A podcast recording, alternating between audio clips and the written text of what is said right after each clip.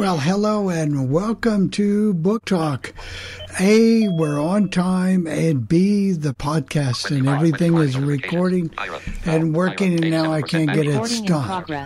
So we are working and working well this week.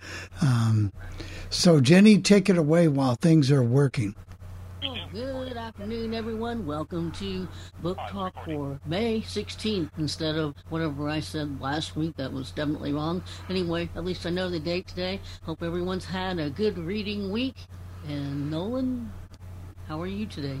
I am the better side of excellence. I've had a, a decent reading week. Um, can't complain. Some of it's been eh, a little uppy and downy, but uh, that's okay. They can't all be really amazing you're bound to have a few. It's called life. That's what it's called. exactly right. That's exactly right. You know, I get we get the honor this weekend of going to visit our grandchildren, but the most important thing is grandson is graduating from high school and with honors and uh. all of that good stuff. So things do go on and you kind of put things in perspective. You know what I mean? Yeah, that's really cool. So Great. here we are. And let me make one quick note. The podcast is a little shortened last week only because we had a technical issue. But like I said in the title, some is better than nothing. Absolutely. So Especially, you got a good 38 minutes or 30 some minutes of it. Um, it happens and it will happen again over the years. So, you know, don't worry about it. It'll happen again. Yep. So we try. So go ahead and take it away. You want to go first? You want me to? Well, I can. I um, read this book not long ago. It was um, and it's called The Guest List, and it's by Fern Michaels. And this book is about um, Abby and Mallory, two young girls, and they're they something their parents are mysteriously murdered and they are adopted by their uncle. And abby is the good girl. She she was the little sweetheart in the time she was a little girl and mallory was not so sweet. And they she did all kinds of bad things and they institutionalized her because they thought she had enough mental problems that she needs to be in an institution, and so they reunite as adults. They kept in touch off and on, and so they reunite as adults around Christmas time. And Abby becomes a writer, and she has a a terrible birthmark on her face that makes her, you know, subconscious about going in public. So she convinces her sister to do the personal, all of the TV reviews and everything for her books and answer the questions and do all that like like she would do it.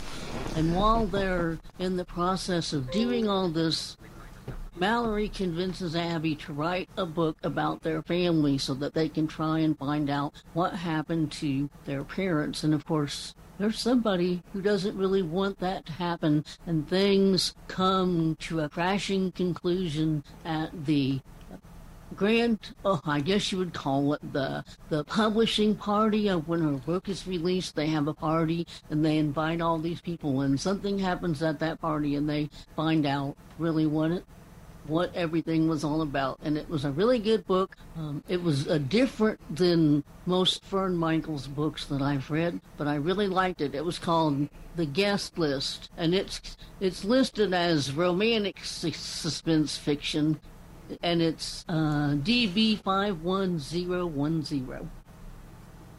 Outstanding. I, you don't want to confuse that with another book called The Guest List by Lucy Foley. Right. Which is a thriller which I can't remember whether I've read it. I'd have to go look.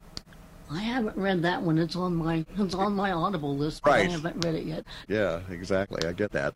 Uh, I'm going to take a, a, massive turn here, and we're going to do a little nonfiction. We got to do some of that for our listeners because you know they don't always like straight fiction all the time. One, one or one or two of them anyway. The book I want to recommend is it's, it's been around a while. It was written about 18 years ago, so the, the last chapter is up as outdated. I'll talk about that briefly. This is called Do You Speak American? And the author is Robert MacNeil. He's the, the guy of the MacNeil Lehrer News Hour that used to be on PBS some time back. In fact, this book is a companion to a PBS program, I guess, that was called Do You Speak American? And I loved this book. I I was just engrossed in every page and every word of it. However, for people who don't really care much about the English language, you don't find it all that fascinating. Eh, maybe it's kind of I use it because I got to use it. I, otherwise, I don't want to use it. Kind of mindset. Um, this may not be your book, but I have to tell you, even if you are remotely passively interested in English, this is a fun, fun book to read. The author looks at the status of English in the United States. What's really happening with it? What's going on with it? Is it, you know, the prune faced grammarians, guys like me, will say it's in terrible decline. These young people are using abbreviations when they text and it's all just coming apart and it sounds terrible. and, um, and then you have the anything goes crowd out there who basically says, oh no, that makes it alive and vibrant and real and it's really cool to see all these weird uh, weird uh, abbreviations and all this weird stuff that's going on. And um, these guys delve into, or Robert MacNeil does, delves into what really is going on with English in the United States. Is it is it coming apart or is it doing well? And the magic of the book is they let you decide for yourself. They don't take a position one way or another. Um, this is really snappy and quick. It's a seven-hour read if you don't crank the speed up of your book player. Um, it looks at changing dialects. This was fascinating to me. Prior to World War II, Americans believed that if you wanted to sound educated, you had to drop your R's. Um, Franklin D. Roosevelt comes to mind here. If you've ever heard an old FDR speech, that weird, I think it's weird, uh, pretentious, I think, but not so much in his day, way that he had of speaking, where he would drop his R's and uh, use sometimes sort of clipped words. That was considered to be an educated way to speak. And if you go back and listen to old time radio from the 30s, and 40s, some of those characters spoke in that that way. Uh, I can't come up with a perfect example right now, but uh, I know I've heard it. And if you listen to, you know, to some of those old time radio shows Bill has uh, on file somewhere, uh, it's out there and it's it's very real. After World War II, that kind of died out, and uh, even New Yorkers began to change their dialogue to not reflect their native son Franklin D anymore. I guess. Um, then it looks at how standardized the language is. Even though television exists, some of those dialects remain strong. You can go into the southern states and still hear some pretty pretty broad stuff. Um, and uh, television hasn't changed that much. The authors argue that migration of people has changed that more than television. We're all cha- moving around the country. Their stat statistic was that one seventh of us move during the course of, of a, any given calendar year. I'm sure it may be even higher than that nowadays. Uh, the, the chapter is entitled "This This Ain't Your Mama's South Anymore." Uh, it's a delightful chapter that talks about changing dialects. Um, the next chapter that I loved a lot was was one entitled "Hispanic Immigration," and I have to confess, I, until I read this chapter, I was of the opinion that with all these the massive number of migrants coming over the border, English was probably a doomed language in the United States. It would probably eventually fade to black and die, or else become some funky hybrid. These guys say, no, not so fast. That's not what's happening. They cite statistics that indicate that by the time a family has been here into its third generation, those kids are speaking English uh, without any difficulty whatsoever and and insisting on doing it, in fact. So uh, I had to change my attitude on that a, little, a little bit. Um, let's see the, the most boring chapter in here is one entitled what's it called? Ah, bad mouthing black English, and it went on and droned about whether hip hop should be its own special language and rap, and I, I don't I don't know whatever. Um, it just bored me. That's all I can say. Um, chapter seven is called "Language from a State of Change," and it looks at um, this this influence of what the authors call kind of California dialect that gave us the Valley Girl speech of the 1980s. Some of you remember that. I'll bet there's even a legend DJ somewhere who, at some point in his time on this channel, has played Moon Unit Zappa and her famous song from the 80s. I don't, it might have been even me, but I don't think so. I, I'm not going to take credit for that. Um, but she certainly spoke in a, a, bizarre, interesting way. Part of the California dialect was that females, especially, would end their sentences with with questions, and you used to hear that a lot, maybe more than you do now. But it was really common at one point in time, all over the country. They would end with, and they called it. They even had a name for it. It was called uptalk. Um, so uh, it, this is a great, great book. I, I just the final chapter deals with speech recognition and it's outdated and if you skip it you're not going to miss anything once again that's called do you speak american by robert MacNeil. his name is spelled m-a-c capital n-e-i-l the order number if you are able to order things from the national library service for the blind and print disabled is db62014 once again db62014 it's called do you speak american that should be interesting. It's a lot of fun. But again, you know, it depends. If you just really don't care at all about the language, and that's there, most most of us don't. We just push the button and get the result, and that's fine. Um, uh, no one. Yes. Pierre has raised his hand. Oh, let's let's hear from him. Evening. Are we really going to let two two five talk? Go ahead, Pierre. He I might... read a good book this week. Uh, it's called uh, The Water Keeper by Charles Martin. And what it's about, it's about human trafficking. And this oh, one man who's who uh, he, he, meets this woman Summer, and her daughter is captured by. It. And so the, the book is him about him trying to find uh, Angel, and meanwhile he's rescuing all the 16, 17 year old girls from all these traffickers, and and it's got a lot of boat blowing up and explosions. And wow, I really enjoyed it. It sounds really relevant to our time too, because that stuff's still going on in, in big ways. Right. So, once again, can you repeat the name of that, please? Okay, it's The Water Keeper by okay. Charles Martin. All right, very good. Thank you. And did you read it on? How did you read it? Did you use the National Library Service or did you use yes, Audible yes. or National Library Service? Okay, great. Thank we'll you. nab it for you. Great, thank you. Okay, Jenny, you got another one or something else? Well, I um I took a little look just for fun, for something different.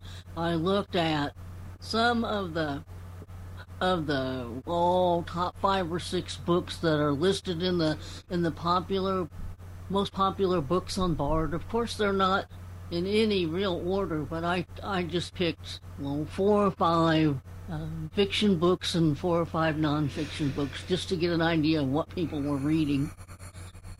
So uh, the in fiction uh, is going going rogue rise and shine 29 by janet evanovich for the sake of time i won't read all of the little publisher summaries unless somebody's just especially interested. But but you know that's a stephanie plum book. And and that's uh, DB11 DB111556. The next one is Without a Trace Danielle Steel. And that is DB112171. The Christmas Scorpion by Lee Child. Now it says the reading time of that is only 37 minutes. I don't see how, based on the synopsis of it, that it could be that short, but I guess it could be. It's probably a novelette or one of those small preview type books. You could see be, a lot but, of those. But a lot would have to happen in 37 minutes, but maybe so. But it's a Christmas Eve and that is uh, DB one one one four eight eight. And uh, next is Mad Honey by Jodi Picoult. And you know she always has a twisted churning book, and that's DB one one zero five nine six. And of course, Fairy Tale, Stephen King, and Nolan, I believe it was Nolan, gave a did a really good review review of that. No, I didn't touch Stephen King. That was somebody else. But somebody did a really good review. Yeah, I don't know who it was. I can't remember now. And it is uh, that's DB one one zero one five five. And then there's Overkill, which is by Sandra Brown. one, three one seven two seven zero three and that's suspense, romantic, medical fiction, legal fiction, all kinds of categories. And that's DB one one zero one three eight. And in the nonfiction, um, Spare, of course, was up there. That's the one by Prince Harry, and and that's DB one one two zero one seven. The Light We Carry by Michelle Obama. And it's interesting that these were some that were just on the bestseller list that we looked at a few weeks ago. And that's DB 111237. Grammar Girls 101 Misused Words You'll Never Misuse Again. You'll Never Confuse Again. Gee, is, uh, and I don't, how do you say her name? Mignon? Mignon, huh? Mignon Fogarty? Yep. And that is um, DB 110189. And we talked before about I'm glad my mom died. And that's DB 110152. And last but not least, how the internet happened from Netscape to the iPhone. And that's by Brian McCullough. And that's DB 112019. And that's what I had. And I see a raised hand, or was I a think it raised was hand. It's Pierre. been. Did you have something, Pierre? Maybe he didn't. Maybe yeah, those may have been from before. Could have been. Well, he raised it back up again. So Oh, okay. Oh, sorry.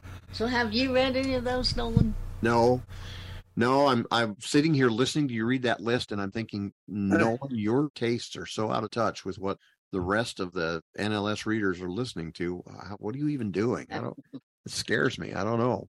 But um, I, I uh, y'all were just talking about the Janet Evanovich book, book 29. Yeah. I never laughed so hard in my life. As I was laughing out loud at that book. It, it features Grandma Mazur, and Okay. uh, and uh, it's a fantastic book. That's all I can say. It Good was. we- We do ha- have an, another hand, Nolan, from uh, Randy. So, Randy, if you want to come on in. Oh, please, yes. Let's bring her in. bring some sanity to us. Yes. Yeah. I need help. I need all the help I can get. We'll wait till she gets unmuted here. Hi, everyone. Hi. I just wanted to, I'm not finished with this book, but I just wanted to put it out there anyway. Um, it's called The Five Wishes of Murray McBride, and it's DB 104366. Um, and if you've read A Man Called Ove, in a way, it reminds me of that because this is about a hundred, a man who's a hundred years old and he wants to die because his wife's already dead and he has no family except his grandson who hardly ever bothers with him and all his friends are dead. But he meets this 10 year old kid who has a heart condition and he the kid thinks he's going to die because he's on the transplant list and he has five things he wants to do before he dies like kiss a girl on the lips and go to a baseball game and they're they're funny things you know that a 10 year old would think of and i'm a little over two hours into it it's eight hours and some change and it's it, it's hilarious in some parts i was sitting here last night reading and just laughing out loud reading this book so You know, that's like something to- I would really enjoy. Can you repeat the name and the and the order number? Do you have that? It's the five wishes of Murray McBride, and the DB number is 104366. There's another book. Apparently, there's two in this series at least, because the second one is the final wishes Oh of. Murray McBride, and it's Okay. 104365. It must have been on Bard first, which is weird. Yeah, that's all but- how they do that. Yeah, it's an excellent read. In fact, we're going to do it in my book club either in June or September. I'm not sure. Sounds Depends on wonderful. when we meet next. Yeah, it's that's- it's it's so funny. That it's sounds just great. really a good book. Yeah, that's that's on my uh, list to go get. And Thank I for just that. added the um, do you talk, do you speak American? Well, you'll on your- you'll enjoy it, I think. Um, and again, the last chapter is outdated, but the rest of it is is really still, I think, relevant. Well, I'll be curious to see if you enjoy that one. that I I'll just let told you know. about. We'll talk about it on this program, as a matter of fact. Thank you for your, your input. Thank you. We now Don's have uh. Don with his hand up. So Don, All right. come on in. Hi, I have a couple of things. First of all, you got me wanting to read the MacNeil book. Um, I had planned to read it when it came out, and then I did, and I really need to. Um. Yeah. I, on the other hand, will be very interested, probably, although it may be what I already know. When I was studying to get my degree in English, I did a little bit of work, or a fair amount of work actually, at one point on on poetry that was written in what was then being viewed as Black English Ebonics, and I think the reason it's important is because people tend to write it off and look at it as like ignorant or substandard. But when you look at it, it actually has a different structure. It has its own grammar. Um, it has its own history. And I know that right now, I think a lot of people, myself included, are have, have very mixed feelings about the way that we're talking about diversity. And I think it, it makes it very easy for us to look at things and just say enough already, even though this book didn't come out now. Right. Um, but I do think it, it if you look at it from that perspective, it's very interesting because I had not thought about it until I started really reading and looking at yes, there's a similar structure, and yes, there's intent. Um, and when you know that, it puts it in a very, very different framework. Um, I loved a man called Ova. Ova. I loved it, and I watched over the weekend. I watched a man called Otto, which is the uh, sort of based on it, and I enjoyed that. Um, it's up on Netflix, so I enjoyed that. I also read something this week that I ended up really loving. It's funny because I had such a hard time figuring out how many stars to give on, on Goodreads because I loved it, but I didn't love everything about it. It's called Only Love Can Hurt Like This. And it's by a romance writer who's apparently rather well known, Paige Toon, T O O N E. I think she's an Australian. And this it's not available on Bard. I I bought it and then I found it on Bookshare. Of course, after I paid the after I paid the always how it money to buy it, I found it on Bookshare. But actually, I was kind of glad because I read part of it in Braille and then I, I read part of it um, using my Lady A device because I, I wanted to get it finished in time. The, the author is is is speaking at a Reader's Digest sponsored event. Um, but it's a book about a woman who lives in England and her mother lives in England and her father lived in the United States. They're divorced. And the woman is engaged to be married. And her fiance, she she discovers that her fiance is very, very attracted to someone else. What are you And she doing besides confronts him one? and she confronts him and he uh he says yeah i'm not sure that we're right for each other so she comes to the united states to to spend to really to get away and she meets someone and they develop a relationship now the romance part of it it, it just not it doesn't interest me um it may be very well written it's not something i enjoy i will tell you i got tired of reading the descriptions of how is how he fit in his pants oh, yeah. I really didn't care. Oh. But but the relationship between the people in these families, her relationship with her half sister, who she really did not know as an adult, and the, the the the number of things that she thought she knew about what was happening in her family interactions that were not she wasn't understanding them correctly is fascinating. The end is quite surprising but also quite possible and raises some very interesting questions about what we tell other people about ourselves, what we tell ourselves, what we hide, and what we don't hide. And it ended up being something that I was very, very glad that I read. And if it hadn't been for the fact that, you know, I joined this Reader's Digest book club and I thought, well, I'll, I'll read it. Okay. I'm very, very, very glad I read it. I, I was the only other problem I had with it, and this was just me, I, I could not believe how much time these almost 30 year olds spent in the bar and how much time they spent talking about what they drink and how much they had and whether that impacted their dialogue. That drove me crazy. But the interactions between the people made it so worth reading that I really came away, I really, really liked it. Um, I don't know that I'll run out and get more of her books, but I really am anxious to hear what people think about it and say about it because it really did make me think, and it actually caused me to have a, an interesting conversation with a friend of mine who. Um, let's say is has dealt with interactions in his family that the book kind of reminded me of and he is now reading it um I'm anxious to see what he thinks of it. So that's Right. been my reading week. And tell me the name of that again, if you don't mind. Yeah, it's called. Oh, I hope I get it right. It's called "Only Love Can Hurt Like This." Okay. It's apparently also a song title, but I'm too old to know the song. Yeah, I, I I was thinking of "Only Love Can Break a Heart" by uh, Right, I thought of that all week. It was uh, earworm, and I'm, I'm thinking Yep. you, you have the wrong earworm. right, right. Yeah. We have a caller, Nolan, in the 407. It's So 407, if you want to come, come on in. Shirley. Yep. Well, first of all, just an absolute huge apology. I'm used to so many calls where you come in muted, and I blew it badly. So okay. um, I really apologize. I keep forgetting this one doesn't work that way. Oh, I can make Um, it that way, Shirley, if you want me to.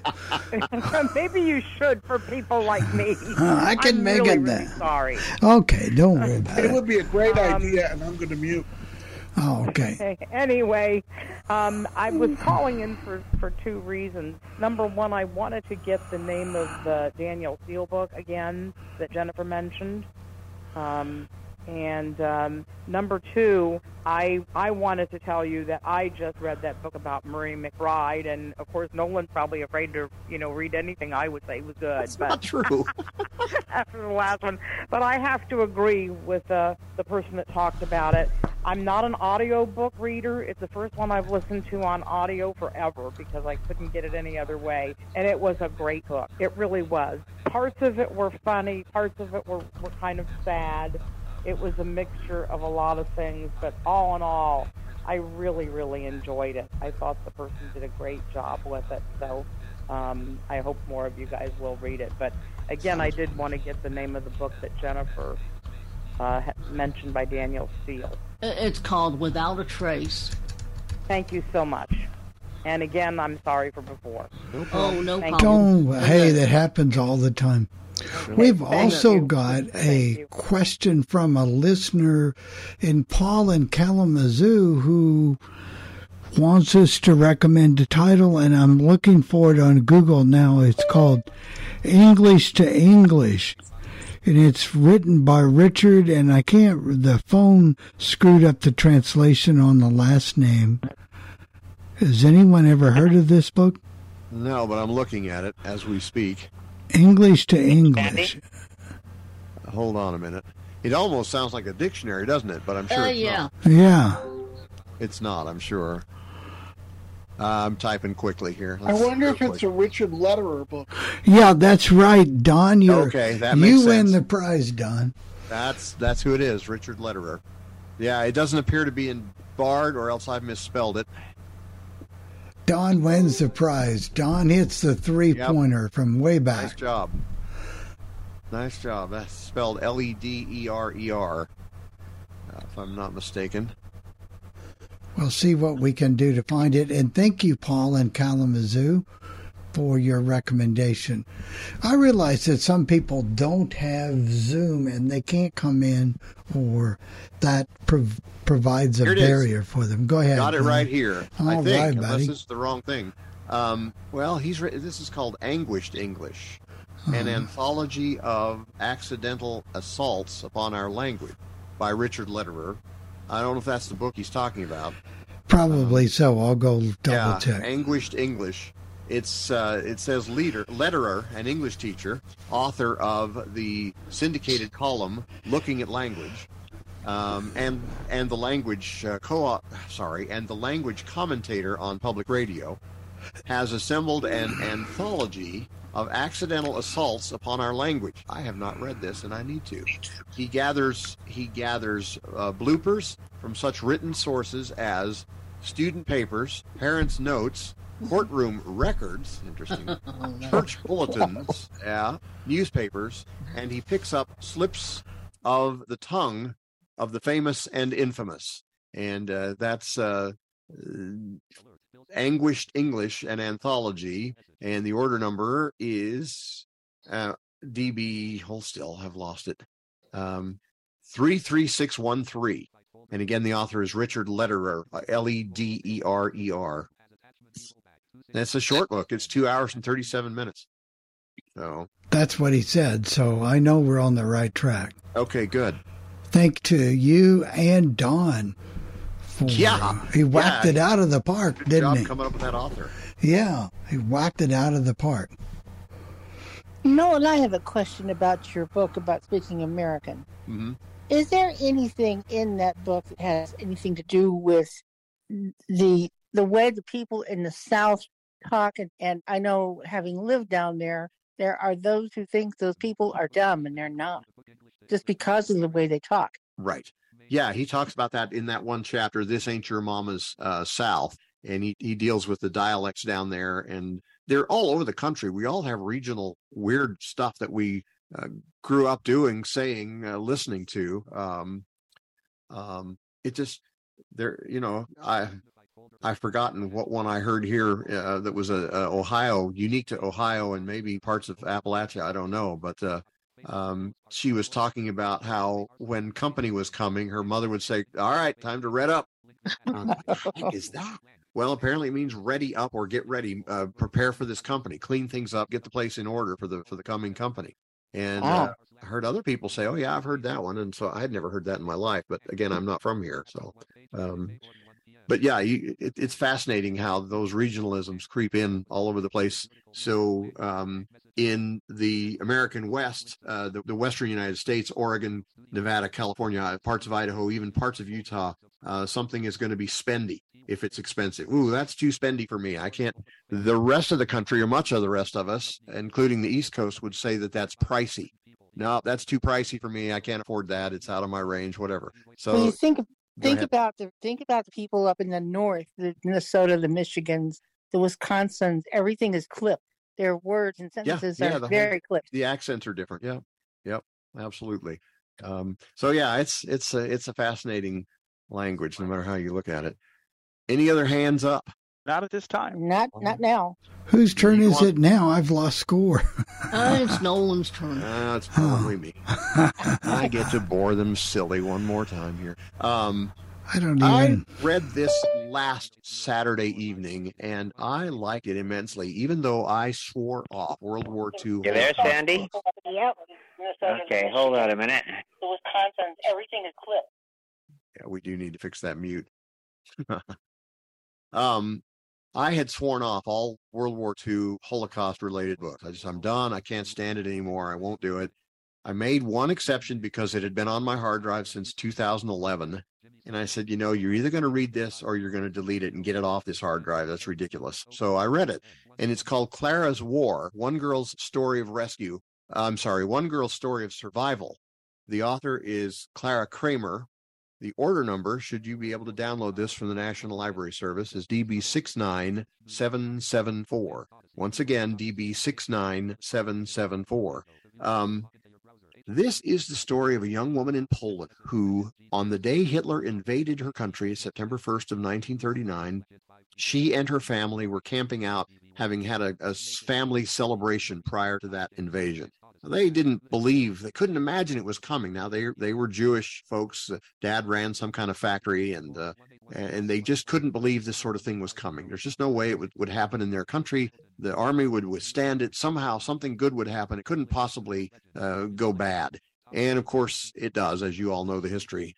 And over a period of several weeks, Clara and her family become less and less able to leave the country except on trains going east to places like Auschwitz and uh, Buchenwald and some of those other uh, horrible camps. And so they opted not to do that because they even then realized that if you went in that direction on that train, you weren't ever coming back. So they persuaded a Catholic family, a guy last name of Beck, to take the, the to take them in, and he did. And he had a he they dug a bunker in his house, and this was before the Germans were particularly noticeable about things like that. So they got away with it, dug this bunker in the basement of his house, and those people had to stay there. There was no air getting in and out. It was phenomenally hot in the summer and crazy cold in the winter. They had to empty the uh, latrine buckets every day, and uh, somehow they had to do it in ways that they weren't noticed by the Nazis. This is an, a 19 month ordeal by this young woman and her family. Her sister is killed during the process, um, during the time they were in there. At one point, a bunch of SS soldiers moved into the house above them, and they could hear them up above, and they were trying to be as absolutely quiet as possible. Uh, they developed all kinds of lice and bed bugs and, and prickly heat. And it, this is a phenomenal story about this young woman and her ability to just try to live through that experience. And in in fact, as you can imagine, because she wrote the book, um, the uh, the Russians actually were the ones who rescued her and her family, not the uh, Americans, not the Allies. Um, she managed somehow to get to the United States, however, and lived the bulk of her adult life in New Jersey. Once again, this is Clara's War, One Girl's Story of Survival by Clara Kramer, DB 69774. I will mention, just for those, the sake of those who can listen via the National Library Service, that Mitzi Friedlander narrates this, and her ability to deal with the Polish and Ukrainian and Russian words that are in here was beyond fantastic she had an intensity about this narration that made you lean into you the edge of your seat and really embrace it. She i don't have any idea of her background. I don't know whether she has family who were part of the holocaust at some point. I don't I, I who knows? Maybe probably not. I don't know. But it certainly narrates the way as if she did. It's a it's an emotional narration. Uh, she doesn't obviously shed tears or anything like that. Her voice doesn't quiver or anything silly. But it's a highly emotional narration with lots of really well spoken uh, her, she doesn't use weird phony accents, and it's it actually enhanced the book for me just because of her narration. So again, that's uh, DB six nine seven seven four. Okay, Jenna. Wait before we go to you, Jennifer. I think Don and Sandy are wanting to talk, and Nolan. The borders are secure. Oh yeah, I forgot. They are now secure. Yeah, okay. It's too late right. now, but they're now secure. Don and Sandy, if you want to unmute, please do so. Okay, I think I just got us unmuted here. Yeah. Uh, I'm, I'm sorry we were a bit late here this uh, this afternoon. Had some technical difficulties of some kind there. Anyway, uh, there was one book I wanted to mention.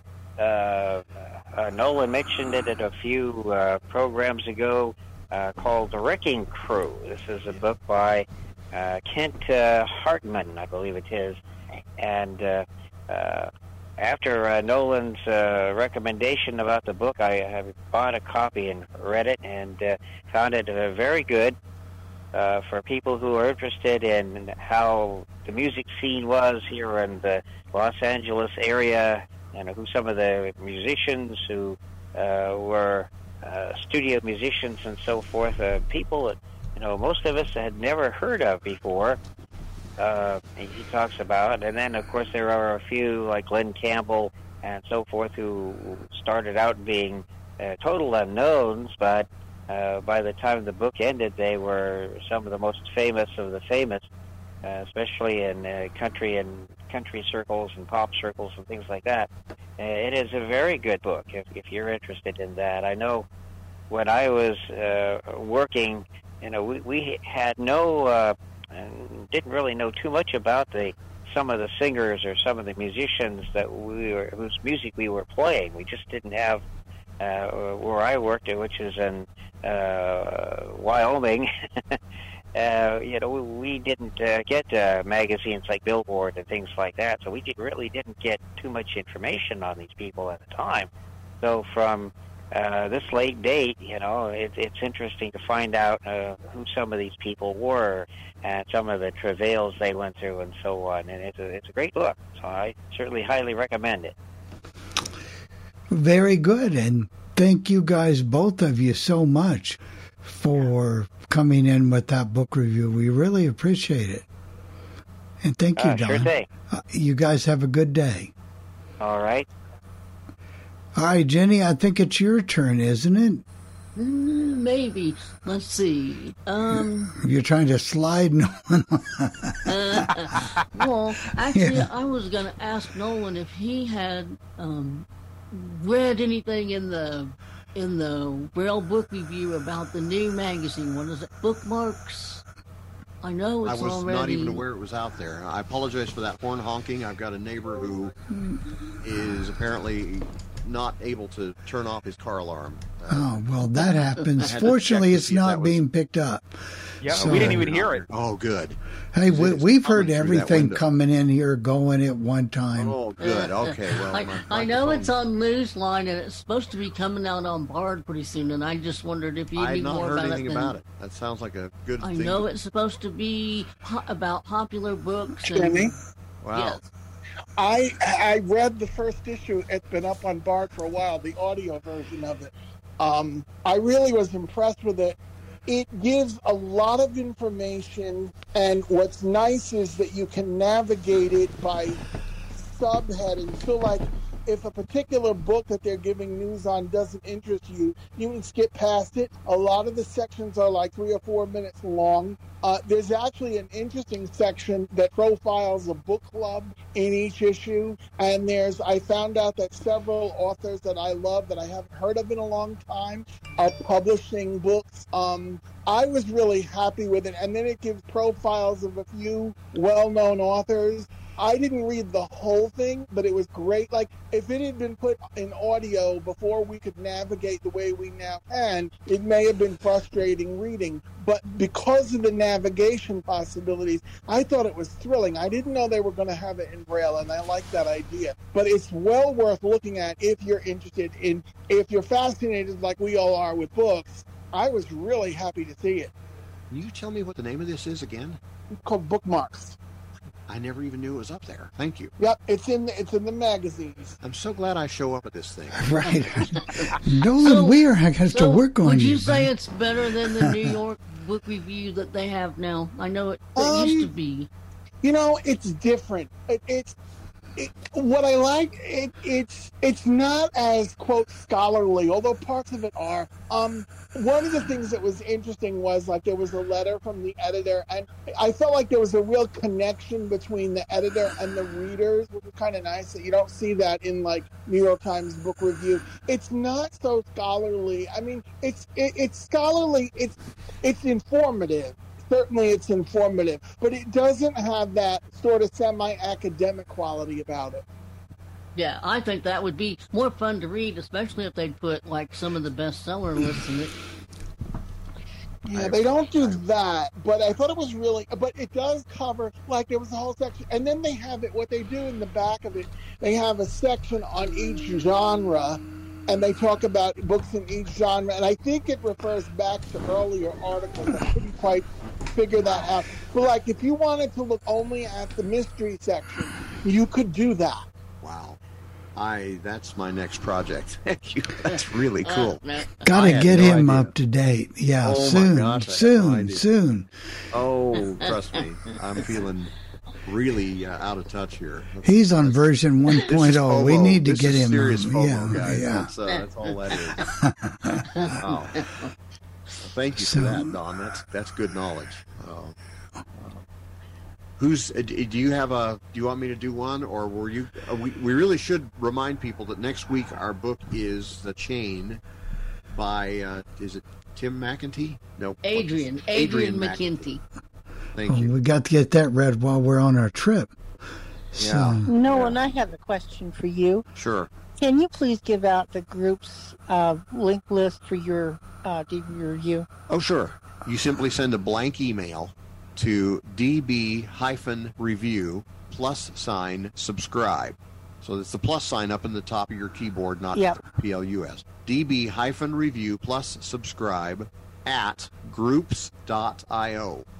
And uh, just blank emails all you need, and then either Don or I will get you approved, and, and you're in. You, there's, that's all. It's as simple as that.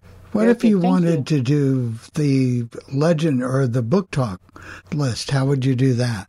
So I would do. I assume it's still called Book Talk. Yeah, for right now. I would do Book Talk plus subscribe at groups.io. That's the email I, I would think send. you have to do Legend Dash Book Talk. Is it Legend plus- Dash Book Talk? I'm sorry. Yeah, plus subscribe. So yeah, Legend Dash Book Talk plus sign subscribe at groups.io, and then the moderators will get you approved. And uh, I don't moderate that one, so I don't. I Well, Well, that's not- not a real busy list. I'm hoping that it'll get busier, but I do too. So. I think that would be outstanding. I'm an easy touch though, so Yeah, he'll he'll probably approve. yeah. I'll I mean, you let me on there. I- That tells Yeah. you everything you need to know. Even though he's on 1.0, we need to get him to oh. 2.0. Yeah, yeah, he's way back there. I get it. Wow. You know, sure we you got don't want a new host for this because I'm out of touch big time. Well, we can do software update over overnight and over the week, so you should be okay. See if I can get rehabilitated over the overnight. Yeah. it's not hard. It's not hard to update firmware via Wi-Fi now. You That's true. It's You're true. good. it shouldn't be too difficult. You're good. You want to end the, this uh, train wreck with a review that can last till I have several more that we can use. Yeah, I got a couple here if if you're interested. But uh, That's what people pay remember- the big bucks for. So uh, right, exactly. yeah, Um, I I can't remember whether I've talked about the Warehouse by Robb Hart. I don't think I brought that up last week. No. This is a creepy book, folks. Uh, first of all, um, the order number, should you be eligible to order from the National Library Service, is DB 101286. Once again, DB 101286. The author is Rob with two B's, R O B B, Hart, H A R T. This is called The Warehouse. This is about a future America in which a large mail order company has basically taken over all services and run all the other competitors out of business. And it uses drones to drop material to those who who order those anything from that company. It's called the cloud. Its employees live on the in the workplace and in what they call the mother cloud. These are big dormitories that house all of the employees. And um, uh, this in this future America, the climate has changed so much that people are having a struggle living in the outside world. It's become so incredibly hot that they can't. They're they're struggling just to stay alive. But those who do have work um, in places other than the cloud will order material and get it dropped in by drone from from the the cloud. the the uh, The story is about two young people. One of them who gets a job as a as a, a security guy and he his whole his whole purpose is to try to get to the guy who owns the company because he wants to tell that man you ruined my life and you you took away the business that I started. He had started a business with a product that he had tried to patent. His patent failed because the cloud had better patent attorneys and they essentially stole his idea and stole his design and sold it on at the cloud for for less money and his his company his little company went broke so his goal is to try to at least get to, in touch with the guy who owns the company to tell him off and and maybe not much more than that but at least that. Another young woman wants in because she really dislikes the company and wants to actually physically destroy it and bring it down. So this is very suspenseful. You uh, have a point of view from the guy who owns the company, who sounds a little like a Sam Walton more than a Jeff Bezos, but uh, he owns the company, and um, it's a creepy point of view because he thinks family is is his cloud employees, not necessarily the rest of the world out there.